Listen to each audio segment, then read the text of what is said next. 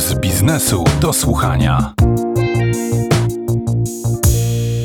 Wszedł do gabinetu lekarskiego z kalendarzem zapełnionym na kolejnych wiele lat, a już sześć dni później składał rezygnację z funkcji dyrektora generalnego KPMG. Wszystkie swoje plany musiał zmieścić w stu dniach. Tyle czasu miał 53-letni Eugene O'Kelly na uporządkowanie swoich spraw. Przez 3,5 miesiąca skrupulatnie spisywał wszystko, co robił, myślał i czuł, a jego notatki złożyły się na niezwykle przejmującą książkę, ścigając światło dnia.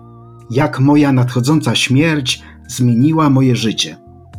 Przesłanie tej niezwykłej pozycji brzmi: Sukces wykracza daleko poza prestiż, karierę i grę w golfa w prestiżowym klubie. Czy potrzeba jednak tak tragicznej diagnozy jak rak płuc, byśmy w nowy sposób spojrzeli na siebie i swoje ambicje? Wykorzystajmy zbliżający się 1 listopada na konstruktywną refleksję o śmierci. A za tydzień w pulsie biznesu do słuchania Marcin Bołtryk, czyli rozmowy o motoryzacji. Puls biznesu do słuchania.